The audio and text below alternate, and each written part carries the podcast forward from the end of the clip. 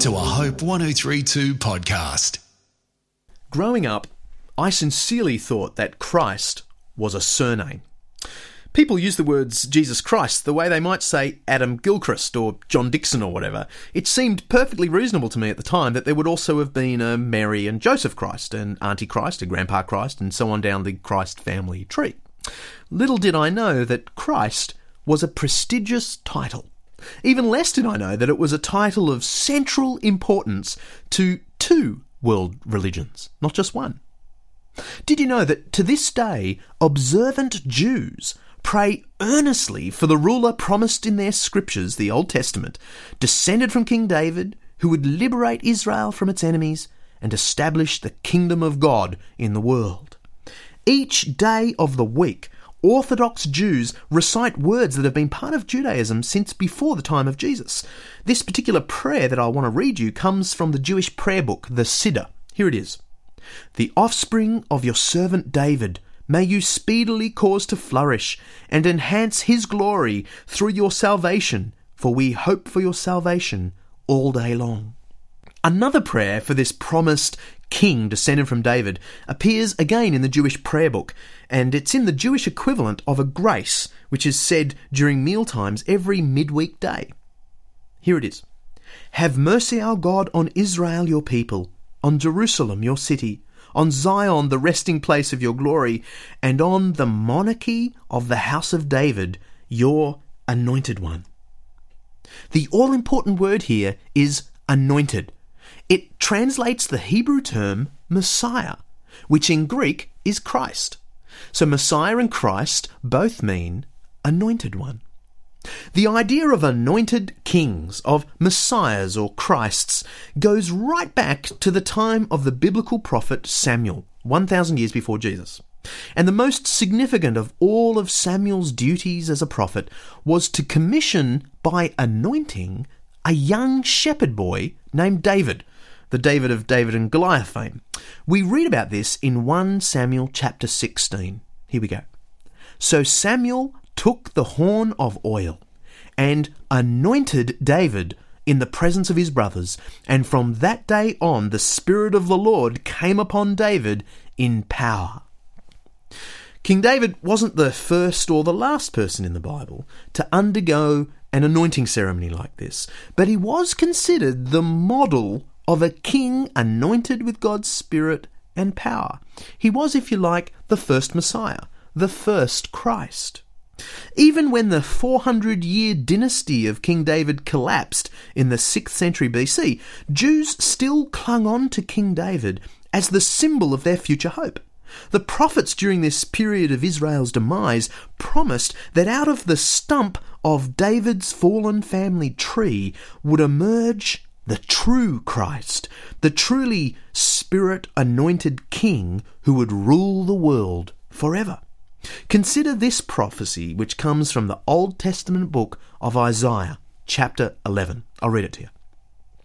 A shoot will come up from the stump of Jesse. Jesse was David's family name.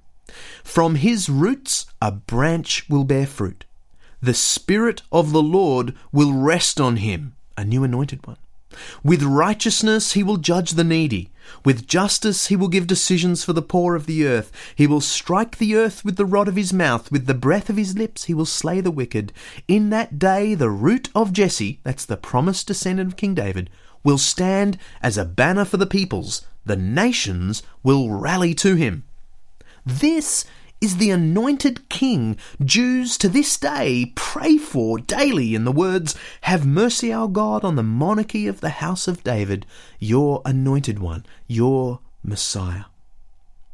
And only when you understand this deep Jewish longing for the Messiah descended from King David will you appreciate the enormity and scandal of the claim at the centre of the Christian Gospels that Jesus is this Christ? Is this anointed one?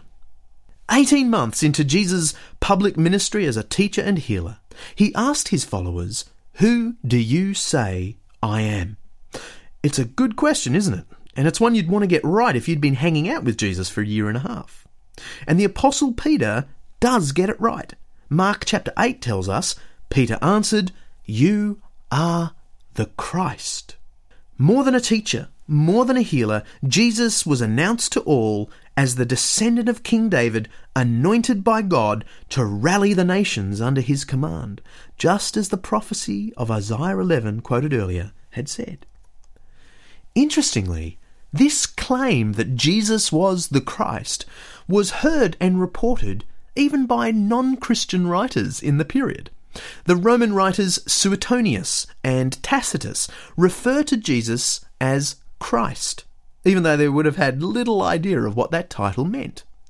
Even the first century Jewish historian Josephus, um, who would have known what the title meant, describes Jesus in words that can't have come easily off his pen.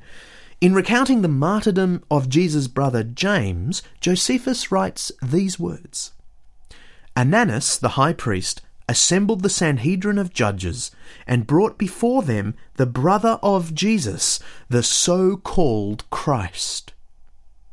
The central, unapologetic claim of Christianity is that God has appointed Jesus as the rightful Lord of all people. He is the anointed one, the Christ or Messiah. He is more than a teacher, more than a healer he is the Messiah. A good friend uh, told me about some friends of hers who own an exclusive jewellery shop here in the city of Sydney. A few years ago, an American gentleman walked into the store and bought a pink Argyle diamond worth about $20,000. In the middle of the transaction, the computer apparently froze. The man leant over the counter made a keystroke suggestion, and sure enough, the computer began to work again. The woman asked, You know a little about computers, do you?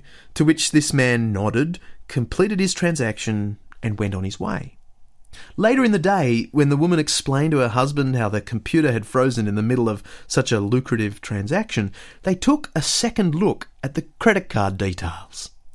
It turns out they'd just sold a pink Argyle diamond to a Mr. Bill Gates, the founder of Microsoft International. This is a fair dinkum story. The woman suddenly felt a bit ridiculous for having asked him, You know a little about computers, do you? When the reality is, this is the guy who just about runs the computer industry worldwide. Now, I tell you that true story because it reminds me of something we in Australia do quite often something that's far more significant. Our attitude toward Jesus is sometimes, you know a little about life, do you, Jesus? When in reality, he is the divinely appointed Lord of all things. He is the Christ, more than a teacher, more than a healer. He is the one God has appointed as our leader, as our Lord. Hope 1032. Thanks for listening.